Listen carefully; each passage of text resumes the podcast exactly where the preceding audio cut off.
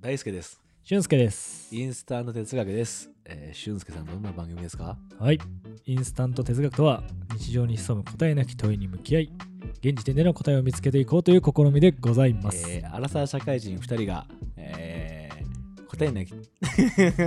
いや、でも分かんなくなっちゃった。なんか最初ね、大輔ですっていうことすらも忘れてたから。でも顔がずっと不安そうだったもんね。インスタントラーメンを作ってから食べるまでの時間を20分間の仮定し、その時間の中で、えー暫定の答えを見つけていこうという、そういう試みです。だね。そう、なんかやばい、今一瞬飛んだわ。なんでだろう。。うん目泳ぎまくってたう。ん、これはやっぱあれあれかね、転写日。一転流写日万倍日と転写転写日うん転写日と虎の日が全部かかった日ですよ、今あ、今日そうなんだ日。。そうなんですよ。おお。今日の全部がある素晴らしいですね。収録日、3月26日が。あら。だからじゃないですか。うーん。財布使い始めましたから、だから今日から。財布使ってなかったでしょ。うん、ずっとジップロック 使ってた。そう暫定の、暫定の。暫定の財布。それが暫定の答えだった。一旦ジップロックでいっかって。まあね、入るからね。半端な財布買うよりは本当に平野レミと一緒のスタイルでうん。やらしてもらったジップロックすごあーなるいほどね。それでやったんだけどやっと今日から0時に使ってもうすぐ入れたねお金 もうジップロック嫌じゃんそっか、さっきね、ちちらっと見えた。あのょっとやっぱいい財布使わせてもらって、うん、パキッとやらせてもらってますということでね えー、哲学でございますけどはい。あのね あれだよお前回のさはいはい。どの回だっけなちょっと待ってようまくやろうとするの回だはいはい。うまくやろうとしない方がうまくいくのなんなのの回ではい。あの Spotify の方で Q&A 出してたんですうんよ、うん。こちらでもね翔太さん もありがてう、ミスターインスタント哲学。えいや本当よ一番最初のヘビーリスナーだよね多分きっと間違いなあい。りがたいでございますということで翔太さんからはい。そのうまくやろうとしないあうまくやろうとしない方がうまくいくのなんなの回のうまくやろうとしてうまくいかなかった話とかうまくやろうとしなかったからうまくいった話なんかあったら教えてくださいって関して来てますほい。いきますね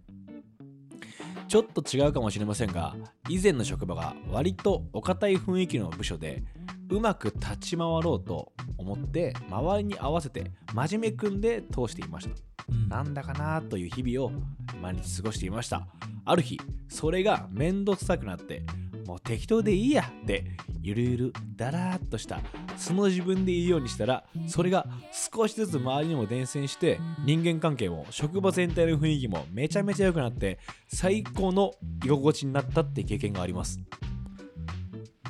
いいっすね。それだ。まさにでも話したことっすよねう。ん。自分の機嫌良くなれば、うんうん。結果周りもいい感じになるよね、みたいな。うん。やっぱいたんすよここにもそういう人がう、うんんいやでもそうだよね実際マジそうじゃんうん。自分の空気がいいかどうか問題っうん。てとてもあるじゃないですかありますね。なんか最近めっちゃ感じるもん余計あ、そう。うなん何なかったですいやなんかやっぱある程度固まった組織というかコミュニテはいはィいにはい結構俺はスポートで入ることが多いんだけど、うんうん。なんつうか一緒にロングランしていくっていうよりはなんかの案件とかうんごとにそのコミュニティに一時的に入って、えー仕事をするみたいなことが多くてうんうん。やっぱそれ心がけていくから機嫌よくいくじゃんうんそし。たら結構いい雰囲気になったっていうフィードバックもらうわけよへえ。どうしても硬直しちゃうんだってコミュニティ自体の中はで、いはいはいはい。やっぱ中でもパワーバランスあるしさはい。いろんなさあるじゃん関係が、うん。それの中で一番そこに無関係なやつが入ってきてフラットに接するとやっぱすごいいい感じになったよみたいなフィードバックをもらうわけよあ間違いなさそうだなみたいないいっすね。うんそれはめっちゃ良かった、えーまあちょっとそこで感じたことというか、はあまあはあちょっと今日のテーマにつながるんですけどおまあ決めたことに近い、決めたこと、ちょっとそれ発表しますお願いします。最後まで立ってるやつになりますです これ決めたことなんですよおお、宣言だね。なんうか。ん、なんかちょっとまあここで話す内容だからさちょっと分解というかさはいあ。のなんでこんな話すんだって話にちょっと補足トークしてもらって、ね、しなきゃいけはない競争社会じゃないですかいまだに、まあ、はい資本主義だからこそなのかもしれないですけど、どこにいても競争っていうのはつきものでうん。有利とはつけられると思うんですよはい。でまあその職種によってはスポットライトが当たるいわゆる今トレンド、えー調理の中の最先端にいますとか、うんうん真ん中にいますってことが評価基準になるはい、はい。業界もあったりするんですよ、はいはいまあエンターテインメントとかスポーツうんとうんか、なんかそういうものがたくさんある中でそこにずっと入れる人っていないうん。じゃないですかあんまりもうイチローとかみたいなレベルしかいないっていうか、うんめったいないで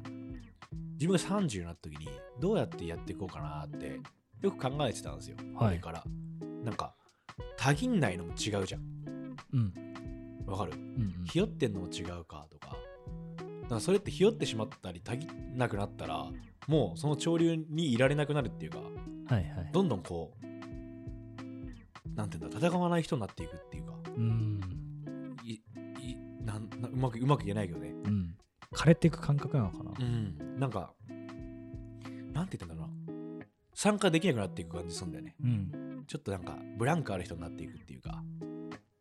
そういう感じが怖いなって思っててうん。じゃあ俺どんな先を見す見据えて走ればいいんだろうってよく考えてたんだけど、まあ、さっき言ったそのスポットで入ってする案件のうん。ところが同年代でやっぱその戦ってる人ら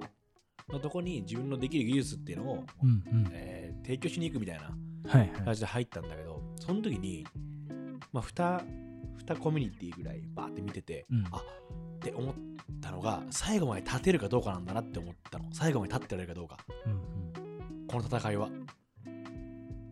敵は別にいないから敵は常に己なわけじゃないですか最後まで立つって決めて、えーそのために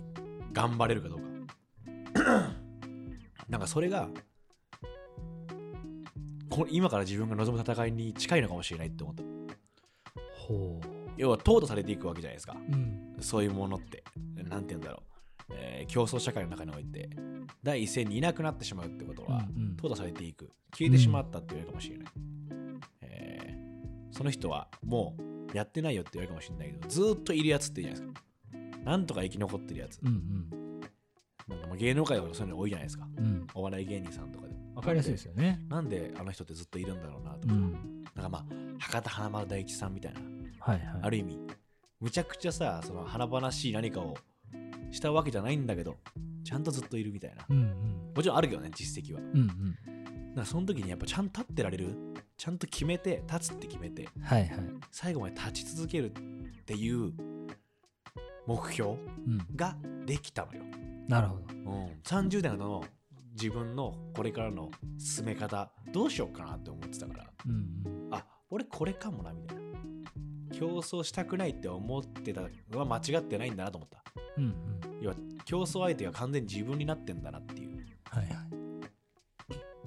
い。いけてるいけてないの世界じゃないっていうかうんうん。なんかそれをね決めれたんすよねって話をしたかったんだよね、なるほどね。うん、結構ここでいろんな話してきてるから最後まで立ってってなんかやっぱ年々重要だなって思ってくるんだよね、うん。やっぱ今輝くかどうか例えばなんかねそう思ったのもいくつかね要因があるんだよトップに立っていわゆる最先端とか真ん中に入れる人ってやっぱ狂ってんだよねうんうん。この狂ってるの基準って何なんだろうってずっと考えてたの、うんみんな狂ってるって言うけどそれって具体的に何が狂ってるのうんって思ったんだけど、俺はその狂ってるっていうのはブレーキを踏もうと思うか思わないかのタイミングだって思ったわけうんうん何かを決定するときに何かの行動をするときにブレーキを踏もうと思うか思わないか、まあ、踏むか踏まないかじゃなくて踏もうかなってちょっと思っちゃううんなんかこのブレーキの基準が狂ってるの基準なんだろうなって思ったの、うだんから行動決定するときに例えば前自分が勤めた会社の社長と話してるときにうんその人は、えー起業することに対して全くブレないわけようんなんつうんだろう、ブレーキがないっていうか、え、起業するっしょみたいな。しないのぐらいの感じなわけ、普通に。でも、自分にはその意思はないわけよ、しないから。うんだってその時に考えるのは、起業したら、例えば人を雇ったら、そいつに30万が給料払い払わなきゃいけなくてさ、うん毎月30万余分に稼がなきゃいけないじゃん。うん。そんなこと考えたらもうブレーキはいかけちゃうじゃない。はいはい。いや、そんなん別にいいんだよっつってブレーキかかんないみたいな。あ、それが、企業っていう世界におけるトップを走るプレイヤーは、そこにブレーキを踏もうとあんま思わないんだなっうんて思ったわけ。うん。うんつまり、えー競争社会における前に出る人、真ん中に行ける人の基準っていうのは、ブレーキを、そのそこの部分におけるブレーキを踏む、踏まないを思う、思わないのかもしれないなっていうふうにうん。うん考えたわけ。なるほどね。で、自分は狂ってないんじゃなくて、狂ってるポイントは違うんだろうなって考えたの。うんうん。その競争社会における、えー狂ってるポイントだと自分はトップに行ける狂ってるポイントを持ってないうんブレーキ普通に踏もうと思うしうんあ俺自分で精一杯吸ってすぐ行っちゃうみたいなうんうん人のことをちょっとケアできないですねみたいなうんうん。考え方になっちゃうからでも違うとこでは狂ってるはずだ、まあ、その何が狂ってるか分かんないああ。でも真剣に。になれたりとか、興味がすごくあったりとか、当たり前にそれをやれてる部分があるのはなんか、うんなんとなくわかる。うん。で、それを生かして戦い続けていく先にあるものっていうのは、最後まで立ってることかも。って思ったの。なるほど。そのフィールドはなんかまだ固定してない感じなんですか今のどこに立ってたいみたいな。フィールドっていうのは、そうジそうャンルってことあ、そうそうそうそう。わかあーまあ限定ははっきりしてないけど、んないけど。うんなんか、最後まで立ってるの意味合いで言うと、えー隠居してないに近いっていうか、うん。ああ。隠なるほど居ねしてないっていうか、なんか、えーうまく言えないんだよな。ワクワクし続けれてるかどうか。その時に自分をちゃんとリスクにさらせるかどうかうんうんうん。なのかなああ、そういうこと。うん。なんか、えっと、はいはい。場は多こ分そもそも固定でもなく、ああ、そうそう、この場所で絶対生き残りたいじゃなくて、はいはいはいやっぱはいいいはい。なんか、ちょっとやっぱチャレンジングでありたいうんうんし、なんかそれが俺はとても光ってるなって思うタイプだから、うん。うんだし自分が惹かれるとこだなって思うんだけど、うんもしそれがなくなってしまった時に、うん。うんうん。らしくなくなってしまう。はいはい。立ってない状態になっちゃうっていうか、うんうんうん。なるほどね。うんなるほどねなんかこれちょっと具体的にどう言えばいいか分かんないけどうん。矢面に立ち続けてるみたいな感じなのかが、まあ、自分のうん矢面なのかななんか人に見られることを、えー覚悟したというかな。うん見られてようって思ったうん。うんうんあその見られ方としては、えー別になんかテレビに出てとかじゃなくてうん。はいはい。なんかあいつやってるよなっていううんうん状態、あみたいなあーあれだ。ローリングストーンだ。ローリングストーン転がり続けてた方がいいよなーって思ったんだよな、うーんで最後まで転がり続けてたいなーっていう感じ、うんうん。もう自分が自分を映画とかドラマとかの見方で見ちゃうんだよ自分のことをうんうん。作品としてさ、はいはいはいはい。その時に最後まで立ってるタイプの物語がいいなって思ったのはあ、はあはなんか一回バーンってスーパーノマみたいに超新星でパコーンって輝いて、花火を打ち上げて終わるじゃないっていうかあ、うんうんうん。ピークうんピークを持ってくるとこどこなのか分かんないけどすごい長いスパンで立ってやり続けてる立て続けてるやつでいたいかもって思った、うーん。なるほど、ね。そこのなんか味わいでて味わいでいたい戦ってるやつでいたいうんうん。なって思ったんでなるほどね。だいぶ思考整理に手伝ってもらったけどこれが多分今回のやりたかったことなんだよね 一粒万倍日え ー転写日。虎の日にえー決めるって いうだけどその感じかもなと思ったうー。うんんなんかかっこいいの概念が変わったっていうかうんうんうん。やっぱり若者じゃないなくなった時のかっこよさって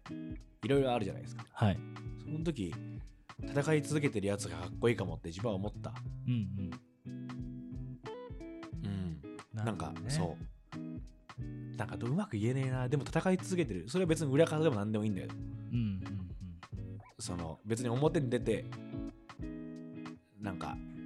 自分の名前でタレントみたいに売れたいっていうわけじゃなくてうん、身を晒し続けたいっていうかなんなんつっていいんだろうななんだろうね具体的に例えばこういう人っぽいとかってあるんですかあーあのみんなが分かるような人物像誰だろうなうーんそうねちょっと全然語弊があるかもしれないけどやっうんぱ矢沢永吉だよねあなるほどねうんだはあはあはあってやばいもう80だよもう、うん、あもう80それでロックのコンサートをドームでやってんだかなるほどねらうん戦ってんのずっともうもう体なんか言うこと聞かないわけようん、でも管理して管理して戦ってんだよ、んもうそういった戦いの種類として自分でしかないじゃんうん基準が自分との戦いになってくるじゃん、うんなんかそういう感じのイメージ、うんなるほどねうんなんか抜けるタイミングっていつでも抜けるかもしれないなと思ったの、うんうんあき諦めれるっていうかうん諦める言い訳は増えていく一方なんだようん自分の中で年々増えていく不安の方が大きくなっていくから、うんこのままでいいんだっけ俺とかどうなんだろうって思うことなんかめちゃくちゃあるんだけどうんでもなんかその中で自分こうありたいなとかなんかそう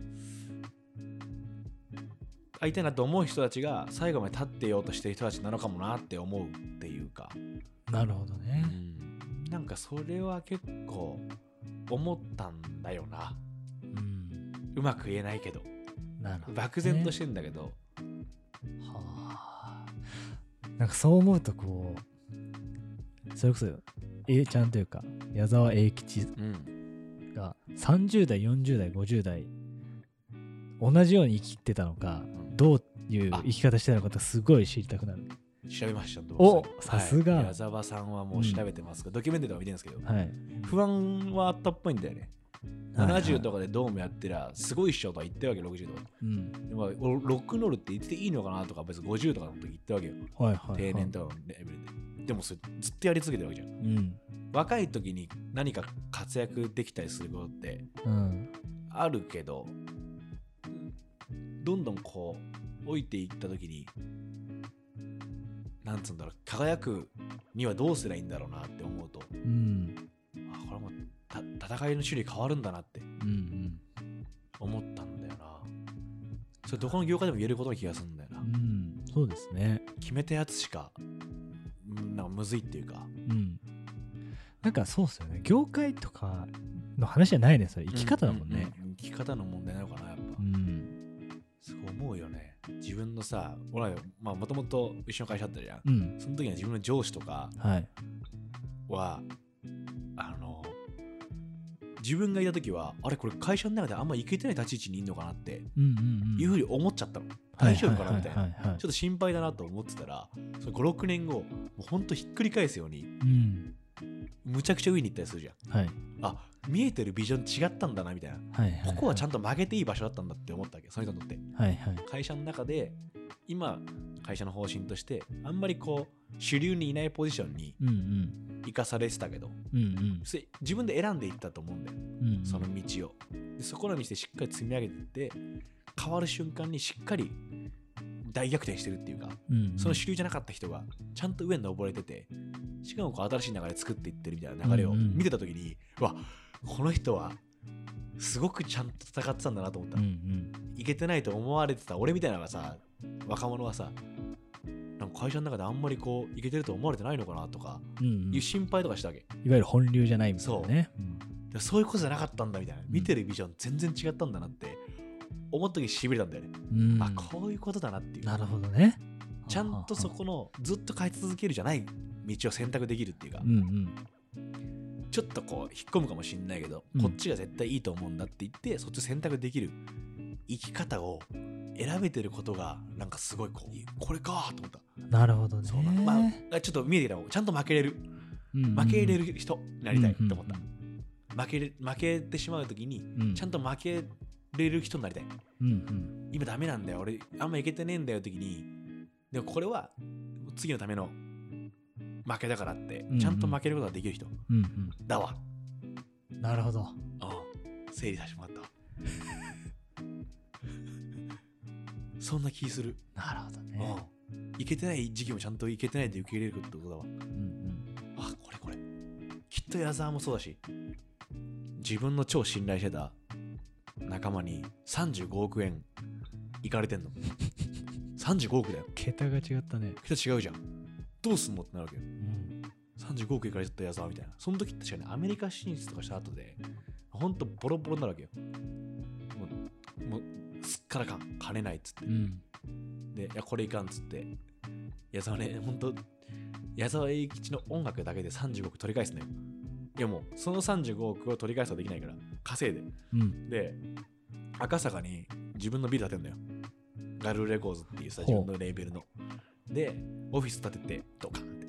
35億返して。うん、で、そのビルに、まあ周りの友達とかバーって呼んで、オープニングパーティーみたいなさ。だってみんな集まって、矢沢さんおめでとうございますっていう時に、うん矢沢永吉はそのビルにいないんだよ。バーでドライマーティーニを飲みながら一人で その夕焼けを見せたらしいのその。みんながパーティーでワイワイ行った時に、うん、自分はここで止まっちゃいけないからってことで、はあなるほどね一回みんな喜んでほしいから、うん喜ぶ場は作るんだけど、うんうんそこでバーって喜びしちゃいけないから、そういうとこに精神性が現れてるんだよね多分ねまあ多分キャラもあるだろうけど、うんいろんなとはいえちゃんと負けたことを受け入れてうんちゃんと取り返しに行くのに時間をかけてるうん本人はそれできてるっていうか,、うんそんな人ばっかな気がするんだよね長くいる人って、うんうんちゃんと負けれる人、しゃがむべきとこはしゃがんでそう全勝ちしようとするとさ、へこむんだやっぱ全部うまくいこうとするとなんかそれは思ったかも、なるほどねね、ちょっとイレギュラーですけど新しいですねうんなんか、ちょうどいいじゃん、これ。だって。 インスタの哲学ってちょうどよくないですかそういう場にうん。なんか、俺こんなこと、こうなろうと思うんだけど、どう思うっていうのうに、んちょっと思考整理付き合ってくんない みたいうんな。意見がめっちゃ欲しいってるわ。 うん俺こうやって、今まとまってないんだけど、こうなんだよね、みたいな。でまさに哲学だもんねそれねあーちょっと一旦この道で、ちゃんと負けるってことうんを覚えようって。これかな結論これだ。あ、いいですかうんいきますかはいはいお願いします俺さ最後まで立ってるやつになろうと思うんだよねっていうスタートからはいそれ何なんだっけって話をたくさんしましたうん最後まで立つの概念とかどこなんだっけとかうんでも詰まるところちゃんと負けれるやつになるうんでした、見えましたね見えましたやっぱ負けるのってめっちゃむずいもんねうん完璧でいたいしずっと調子よくいたいじゃないですかうんでも負けれ負けてる時間をちゃんと作れる未来を見据えれる強さっていうのはうん大人になっていくにつれて必要なのか言ってたね俺の上司のうんうん上司の人の立ち回りとかうんうんも含めてちょっとそんな風に生きていきますわ見守ります入りますちょっと負けなんか負け受け入れてないっすよって時言ってくださいね うんなんか抗い方へへへぼい感じですよみたいなその抗い方合ってるんでしたっけみ俺たいっなつってうんちょっと言ってもらえると自分の声もう一回聞くっつってね URL 送って ねということでね、うんえーお送りしてきたのは大輔と俊介でしたあり皆さん本当お付き合いいただきましてありがとうございましたがとうございました